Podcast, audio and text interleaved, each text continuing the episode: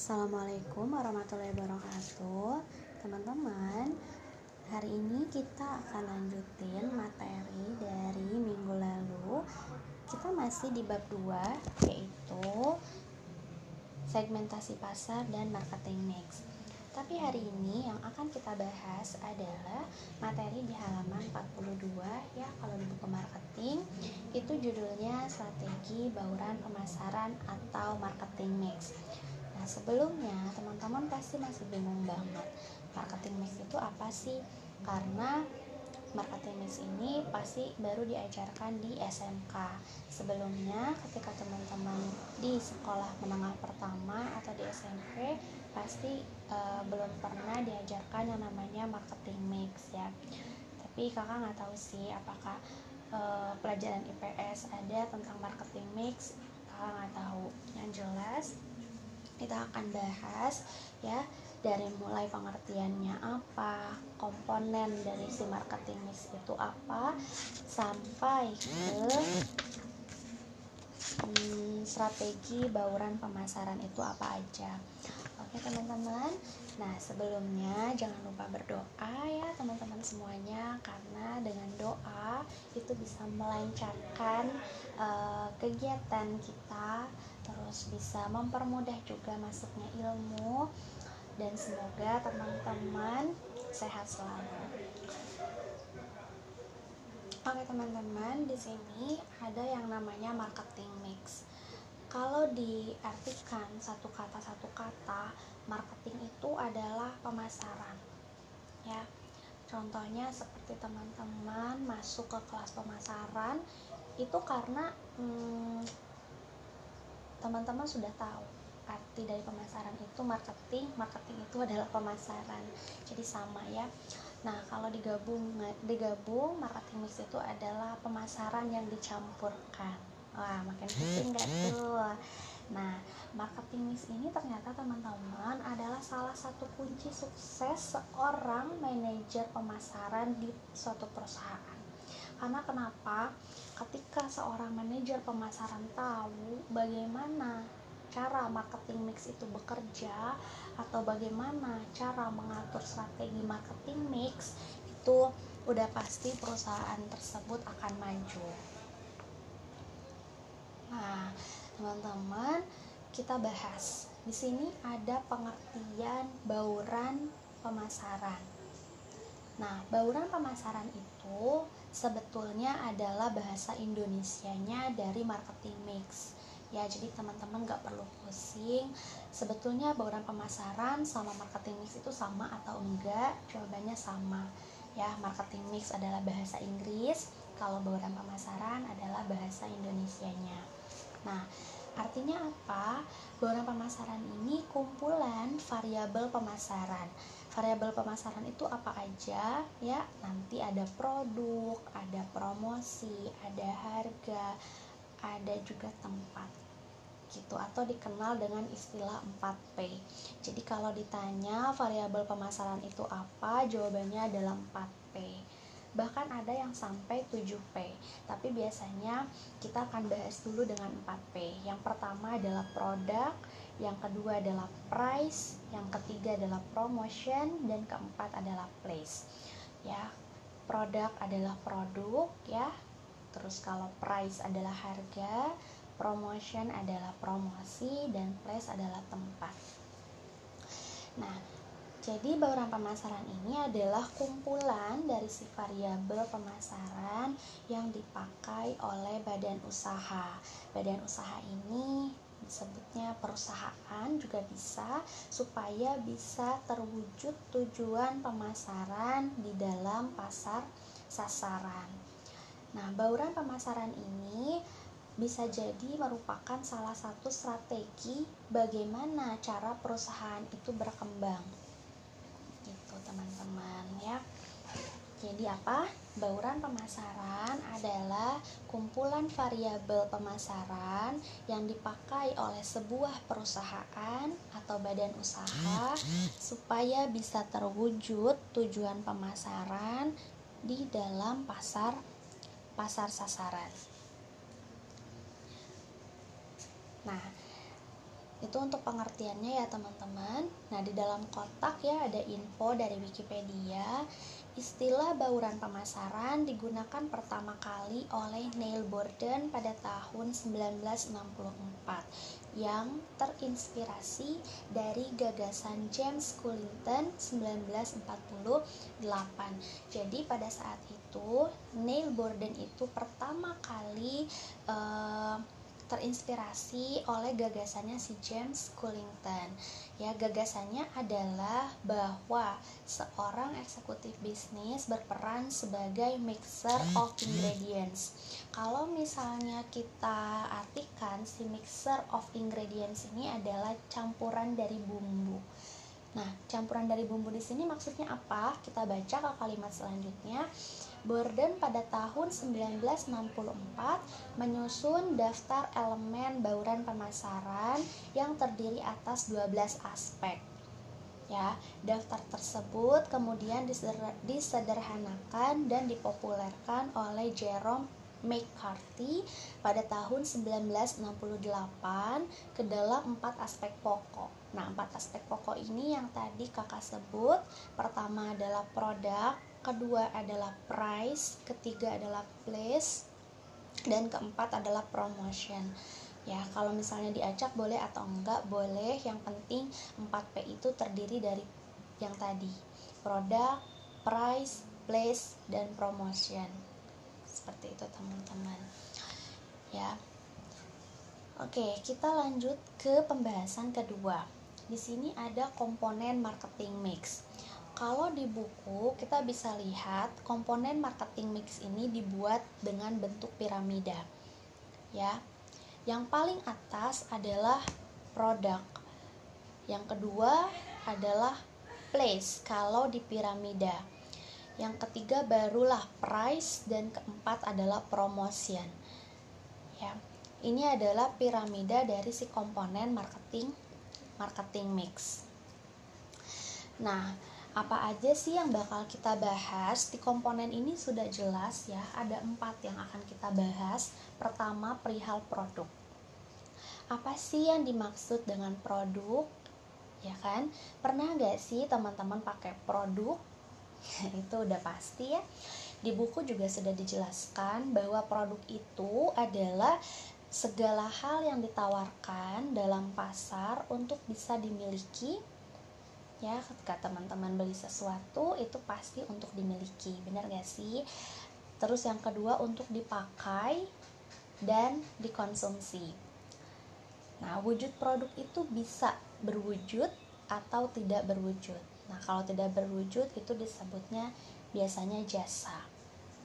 Seperti itu ya teman-teman. Nah produk itu memiliki tiga karakteristik. Yang pertama adalah memiliki manfaat yang dicari oleh pembeli. Ketika kita membeli satu produk, itu harus jelas manfaatnya apa. Karena kenapa? Kalau misalnya kita nggak tahu manfaat itu apa dari si produk, itu namanya bukan produk. Ya, atau misalnya kita beli sesuatu tapi tidak ada manfaatnya apakah itu bisa disebut sebuah produk? Ya mungkin bisa tapi produk itu memiliki karakteristik yang tadi memiliki manfaat yang dicari oleh pembeli. Ada nggak sih orang yang jualan suatu produk tapi e, tidak ada manfaatnya? Kayak jarang banget ya yang kedua adalah karakteristik yang dimiliki oleh sebuah produk adalah berupa objek fisik yang ditawarkan. Bentuknya seperti kemasan ya. Kalau kita beli produk pasti otomatis ada kemasannya. Ada mereknya, ya mereknya apa? Kita beli air minum, mereknya Aqua, beli mie instan, mereknya Indomie, kita beli uh, apa lagi ya? Kita beli pembalut mereknya Laurier kita beli TV mereknya Panasonic misalnya kita beli handphone mereknya Samsung jadi ada mereknya dan mutu mutu ini adalah kualitas dari si produk tersebut Jadi objek fisik yang ditawarkan dari sebuah produk itu harus memiliki ketiga tadi. Ya ada kemasannya, ada mereknya, dan ada mutunya. Ya, gimana kak kalau misalnya hmm, objek fisik yang ditawarkannya itu berupa jasa?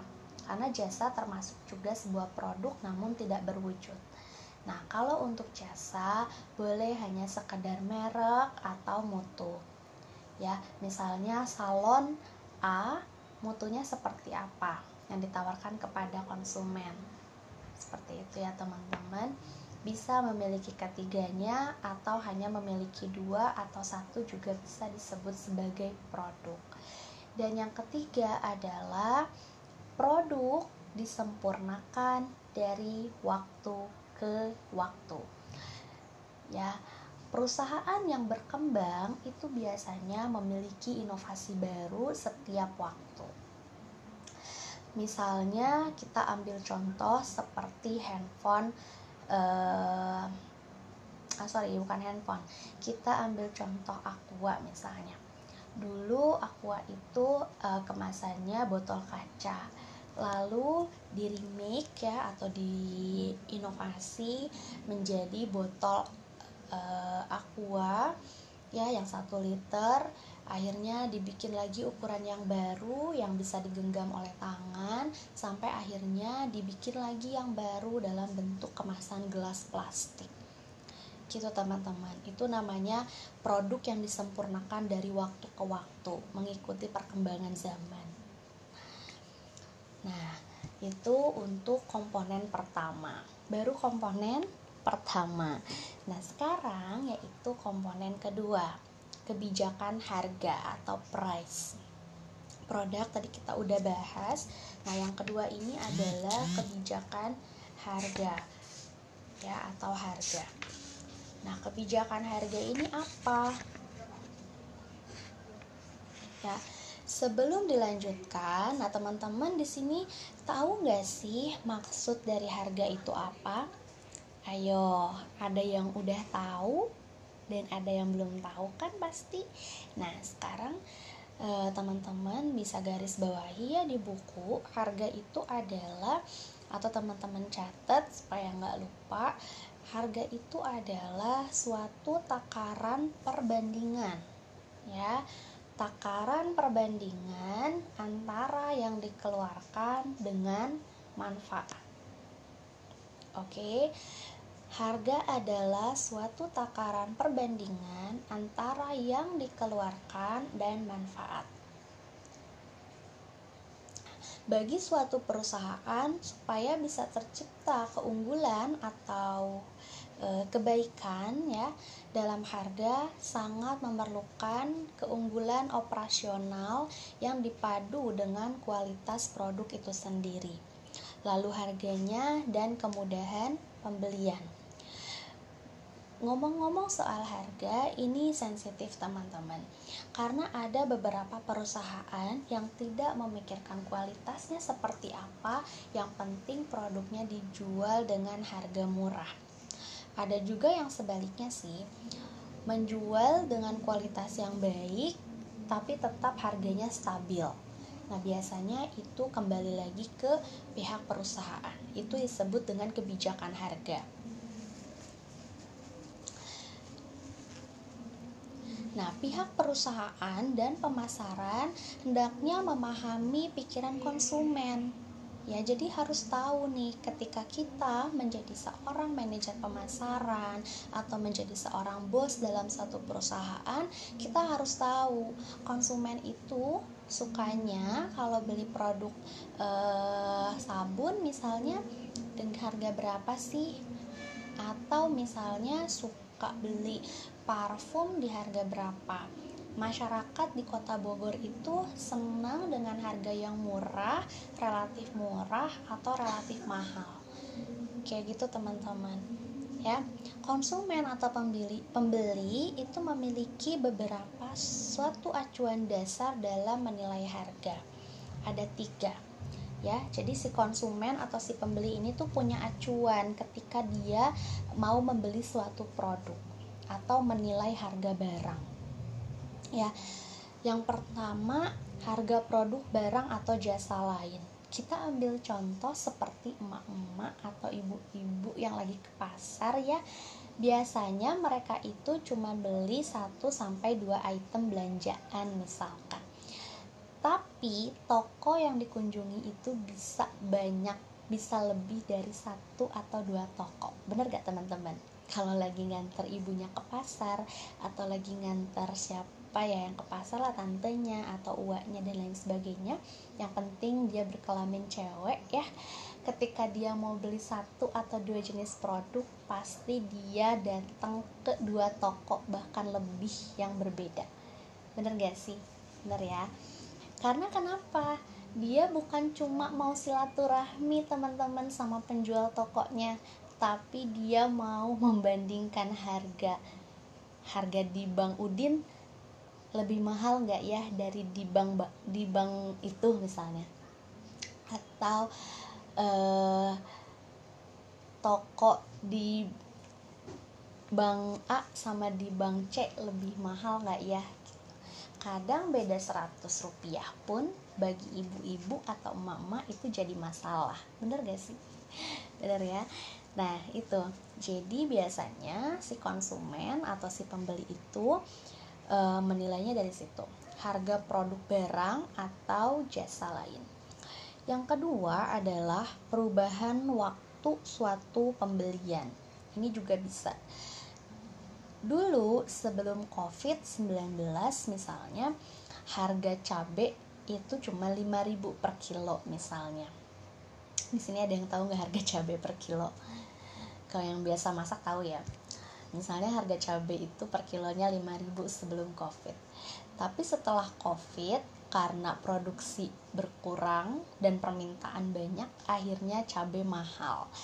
Yang tadinya 5000 per kilo ya jadi 10000 misalnya per kilo. Naiknya 100 kali lipat. Nah karena adanya perubahan waktu suatu pembelian konsumen itu bisa menilai harga oh sebelum covid permintaan lagi rendah nih tapi produksinya sedang meningkat. Tapi setelah covid permintaan meningkat tapi produksinya yang rendah gitu. Dan yang ketiga mereka bisa menilai harga itu ya acuannya dari lingkungan atau daerah pembelian. Kakak punya satu cerita. Jadi waktu itu kakak mau cerita sedikit. Eh, kakak iseng-iseng uh, cari di web karena kebetulan kakak bisnis Oriflame. Uh, kakak pengen tahu karena Oriflame itu nggak cuma di Indonesia aja tapi ada beberapa negara yang memang dia uh, juga ada bisnis Oriflame atau uh, Oriflame itu juga dijual di sana. Kakak iseng pengen tahu harga produk Oriflame di Amerika itu berapa? Ya kan dan you know what? Pas kakak lihat ternyata harga produk Oriflame di Amerika itu berada di rentang sabun ya sabun batang yang di Indonesia harganya cuma Rp30.000 dan itu sudah mahal banget buat orang Indonesia. Karena biasa sabun tuh harganya 5000 6000 ya kan? Yang drugstore itu kayak Lux, Gift dan lain sebagainya itu kan harganya cuma 5 ribuan ke bawah ya ternyata di Amerika harga sabun batang Oriflame itu bisa mencapai 500 ribu teman-teman. Bayangin ya kan? Nah dari situ kita bisa menilai ya dari cerita singkat kakak yang cuma berapa menit berapa detik itu teman-teman bisa menilai bahwa lingkungan atau daerah pembelian itu bisa menjadi acuan dasar ketika si konsumen menilai harga oh gitu ya. Jadi kalau gitu misalkan beli aja di Indonesia tapi pakai di Amerika gitu misalnya. Atau kita jualnya di Amerika aja. Supaya lebih mahal misalnya. Intinya kayak gitu teman-teman. Jadi ada tiga ya eh, konsumen atau pembeli itu memiliki beberapa acuan dasar dalam menilai harga. Yang pertama adalah harga produk, barang atau jasa lain. Biasanya membandingkan ya antara perusahaan A dengan perusahaan B. Lalu perubahan waktu suatu pembelian sebelum dan sesudah naiknya harga itu bisa menjadi acuan dasar untuk penilaian harga lalu lingkungan atau daerah daerah pembelian jangan jauh-jauh dengan Oriflame. Kakak pernah juga searching di web di web ya di website di internet. Harga tempe harga tempe aja yang cuman 2000 bat eh 2000 per apa ya satuan gitu ya di tukang sayur di daerah Bogor itu harganya bisa sampai 200 ribu loh teman-teman ketika dijual di luar negeri. Bayangin banget ya kan yang harganya cuman 2 2000 rokok ya. Di sini ada yang rokok nggak? Ayo cowok-cowoknya. Nah harga rokok di Indonesia itu paling mahal ya 20 ribuan ke bawah lah. Tapi di Amerika harga rokok itu dibanderol dengan harga 300 sampai 400 ribu rupiah. Bayangin ya kan? Jauh banget bener gak sih bedanya? Nah itu yang bisa menjadi acuan dasar dalam menilai menilai harga oke selain cara tersebut Pihak perusahaan juga bisa memakai pendekatan lain dalam hal penetapan harga, atau dengan kata lain, memakai tiga perangkat pertimbangan. Di sini ada tiga perangkat pertimbangan, ya. Yang pertama adalah penetapan harga berdasarkan biaya. Nah, dari penetapan harga berdasarkan biaya ini terbagi lagi menjadi dua. Ada penetapan harga biaya plus, ya. Ada penetapan analisis peluang pokok dan penetapan harga laba laba sasaran. Kalau penetapan harga biaya plus ini lebih ke uh, markup produk. Misalnya teman-teman jual cilok. Nah, cilok ini misalkan uh, modelnya sekian rupiah ya udah aku jual 2000 per bungkus aku dapat untung 500 rupiah. Itu namanya penetapan harga biaya plus. Ya jadi eh, ini penetapan harga secara sederhana. Kalau yang kedua, analisis peluang pokok dan penetapan harga laba sasaran, ini metode yang dipakai oleh pihak perusahaan dengan penetapan harga dibuat break even. Break even itu balik modal. Jadi untung tidak, rugi tidak kalau misalkan teman-teman mengeluarkan modal 100 ribu rupiah untuk sebuah usaha nah si 100 ribu ini balik lagi gitu. Itu namanya break even atau dibuat target laba yang dicari. Misalnya aku nggak mau break even aku nggak mau untung untung enggak rugi enggak tapi aku pengennya dapat untung gitu loh. Misalnya teman-teman dapat keuntungan 150 ribu rupiah. Dari 100 itu modal nah 50 ribunya itu untung misalnya. Nah itu target laba yang dicari atau kedua, penetapan harga berdasarkan nilai. Kalau tadi ada penetapan harga berdasarkan biaya, sekarang ada penetapan harga berdasarkan nilai. Cara penetapan harga ini memakai satu persepsi nilai dari konsumen, jadi bukan dari biaya penjualan. Jadi gini loh teman-teman, misalnya kamu jualan uh, cilok, terus kamu nanya sama teman-teman kamu, uh, misalnya Imas deh, Imas jualan cilok misalnya, terus Imas nanya sama si A misalkan kamu suka nggak sih cilok aku? Suka misalkan tanya lagi ke si B kamu suka nggak sama cilok aku? Ya suka kok enak misalnya. Kamu tanya lagi ke si C. Iya aku juga suka ciloknya beda misalnya. Nah itu adalah persepsi nilai. Dari situ kamu sudah bisa me, e, menentukan oh banyak yang suka nih berarti kalaupun aku jual mahal pasti e, cilokku akan laku gitu Nah, itu adalah penetapan harga berdasarkan nilai. Dan yang ketiga ada penetapan harga berdasarkan persaingan. Nah, kalau persaingan ini ada dua, dibagi dua. Penetapan harga berdasarkan harga yang berlaku, ya.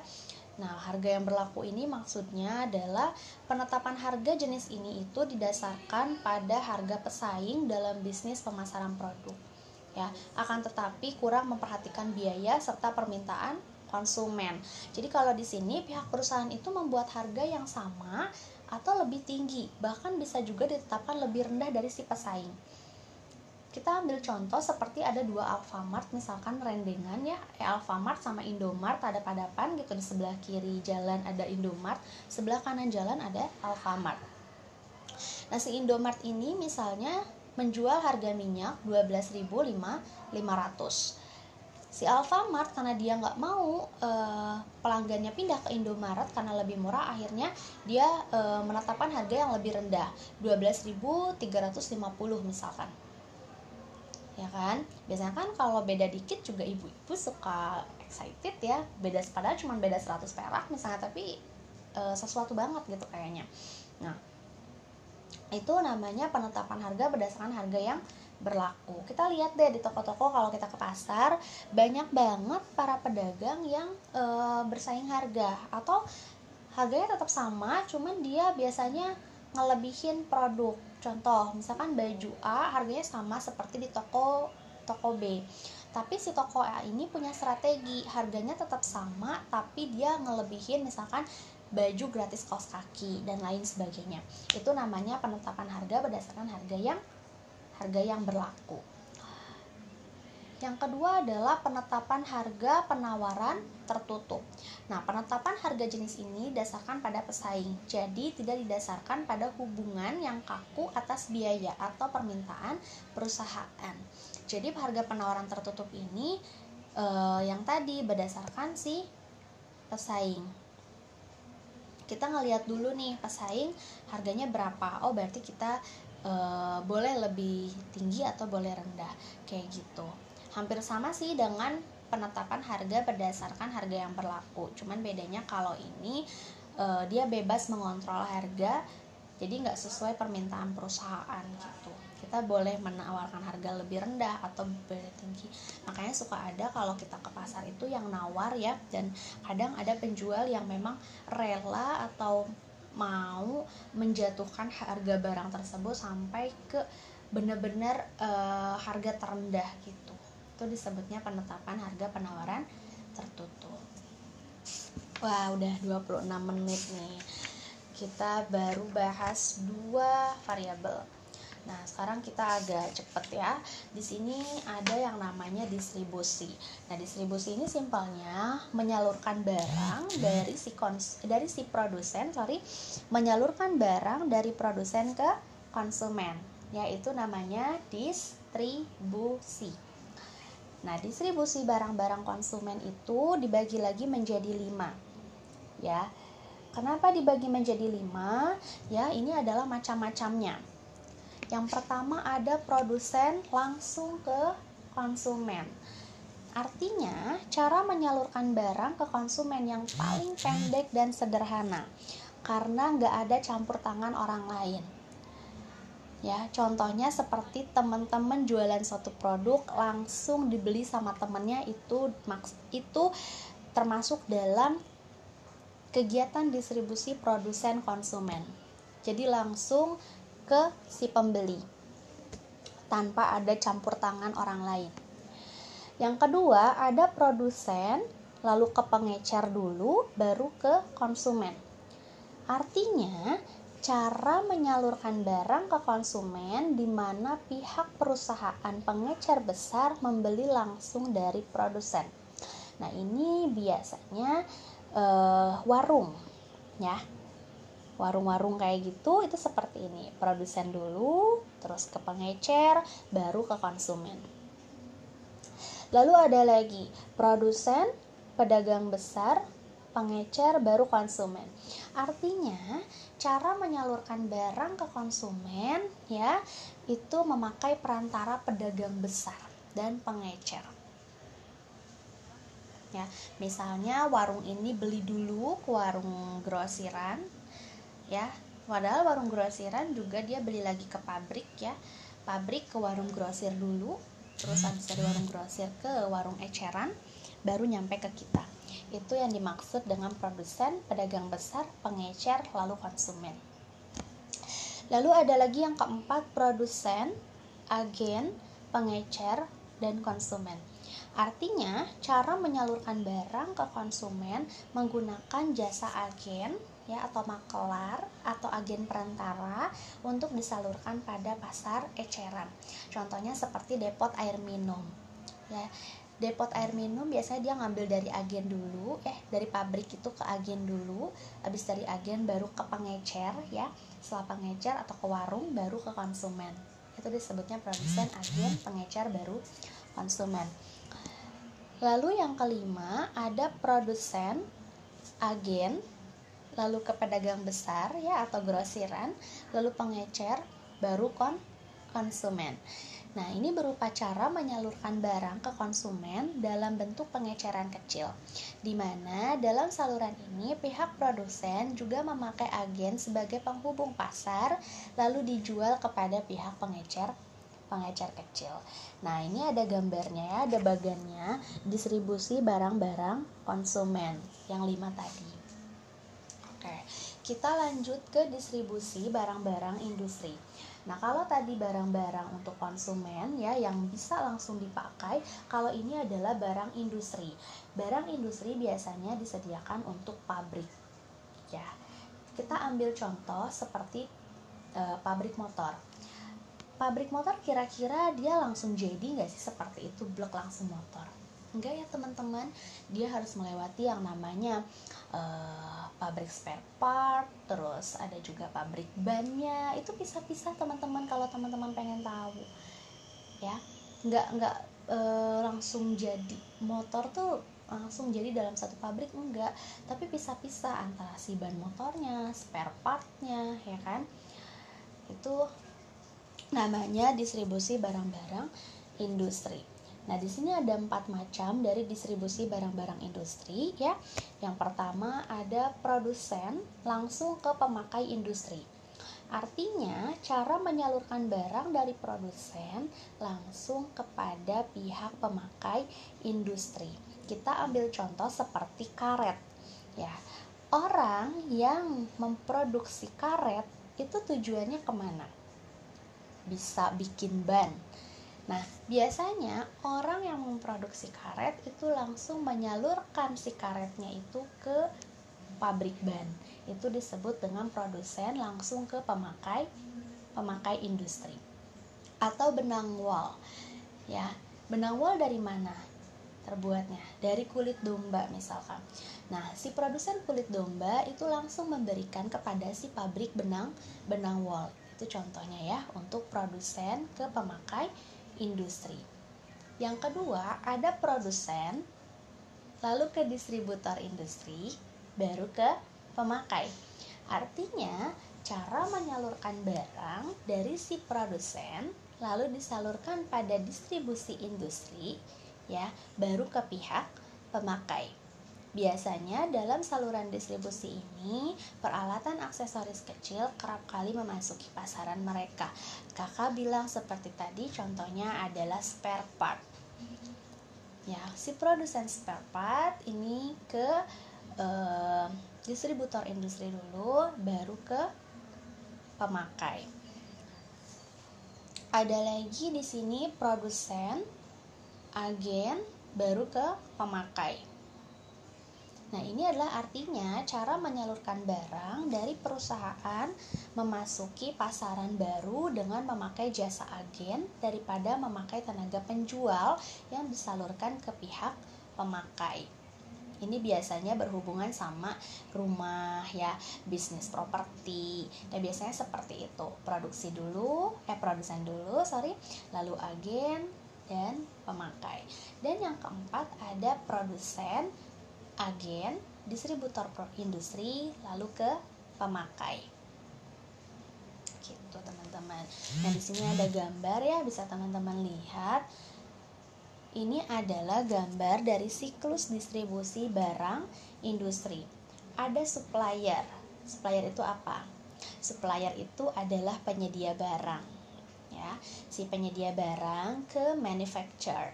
Manufacturer ini adalah perusahaan yang membuat barang atau produk dari bahan mentah sampai bahan jadi. Ya. Manufacturer itu ke distributor. Ya, distributor itu adalah orang yang mendistribusikan barang dari si pabrik. Dari distributor ke retailer. Retailer ini adalah uh, bisa mall bisa agen pokoknya retail.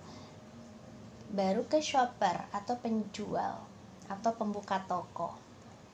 Ya kita ambil contoh seperti penjualan tas. Supplier itu menyediakan bahan untuk si tas ya teman-teman.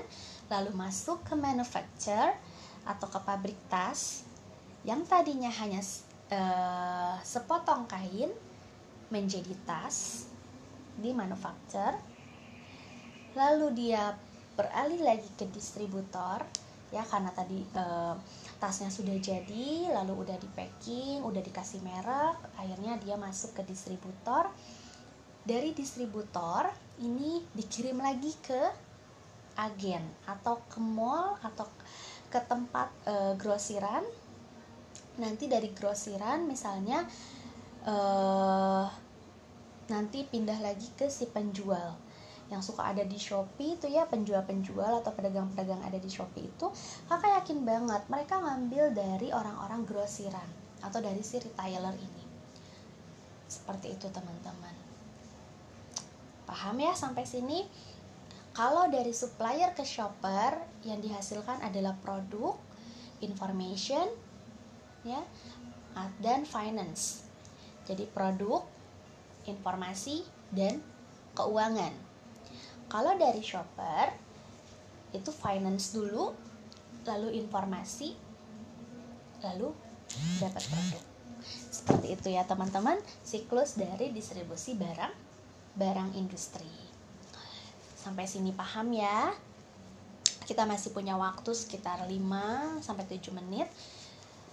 Kita bahas poin uh, yang keempat atau variabel keempat yaitu pro promosi. Oke teman-teman, lupakan dulu soal harga, soal distribusi dan produk, kita masuk ke poin promosi. Nah, teman-teman sebelumnya udah tahu belum sih promosi itu apa? Oke, yang belum tahu, kita jelasin ya. Promosi itu ya merupakan kegiatan memperkenalkan produk ya, ngenalin produk dari suatu perusahaan ke masyarakat luas atau ke orang banyak. Bisa melalui koran ya atau media surat kabar, media surat kabar itu koran atau media massa. Media massa ini contohnya seperti space available yang suka ada di jalan, baliho, spanduk dan lain sebagainya. Itu namanya media massa media elektronik seperti televisi ya. Siapa yang masih suka nonton TV pasti suka uh, lihat iklan kan? Kalau misalkan lagi nonton sinetron tiba-tiba iklan. Nah itu termasuk dari salah satu contoh promosi. Lalu radio ya misalnya kalau teman-teman suka dengar radio pasti uh, lagi dengerin apa nih? Misalkan musik dan lain sebagainya. Nanti ada selingan uh, iklan. Nah itu salah satu contoh promosi. Internet juga sama di internet banyak banget. Kalau misalnya lagi nonton YouTube ya kan terus tiba-tiba muncul iklan TikTok lah ya kan yang lagi viral. Terus iklan uh, apa ya makanan dan lain sebagainya itu termasuk dalam salah satu contoh promosi dan sebagainya.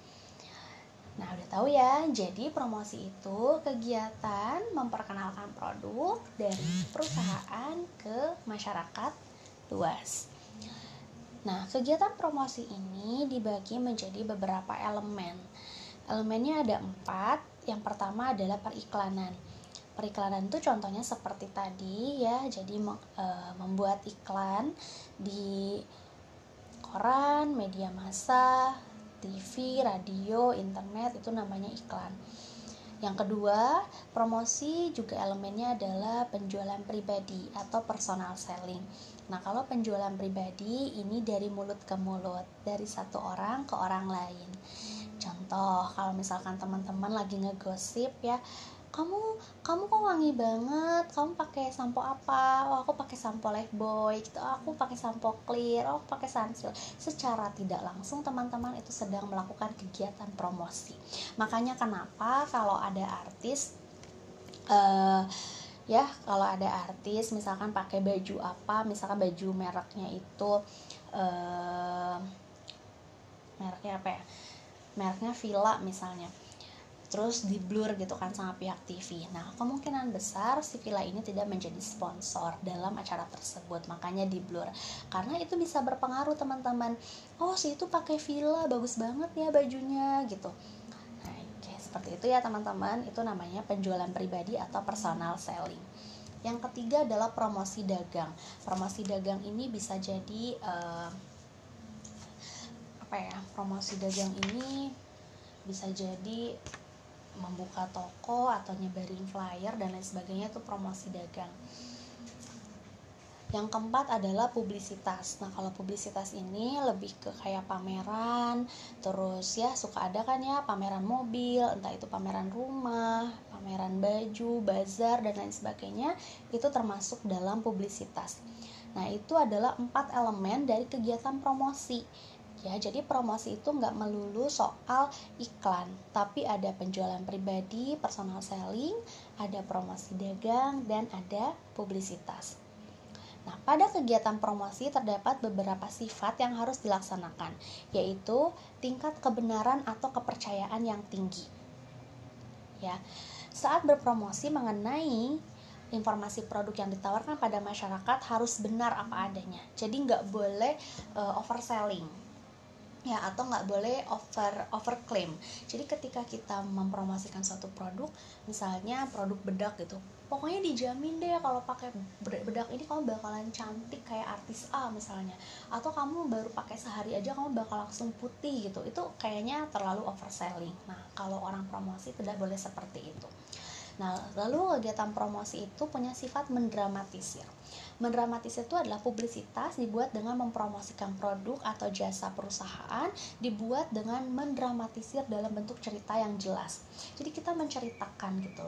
Misalnya si bedak ini terbuat dari bahan A yang didapat dari mana gitu kan. Nah, itu ceritanya jelas ya supaya konsumen menjadi tertarik untuk membeli. Nah biasanya e, ini juga bisa menjadi salah satu pertimbangan ketika konsumen akan membeli produk kita. Kenapa sih aku harus beli produk itu misalnya? Karena produk ini bisa mencerahkan e, kulit wajah misalkan tapi dengan penggunaan teratur dengan penggunaan rutin. Intinya menceritakan secara jelas kenapa produk itu layak untuk dipakai. Itu namanya mendramatisir. Oke lanjut ya. Tadi Nah, untuk elemen itu sudah selesai teman-teman.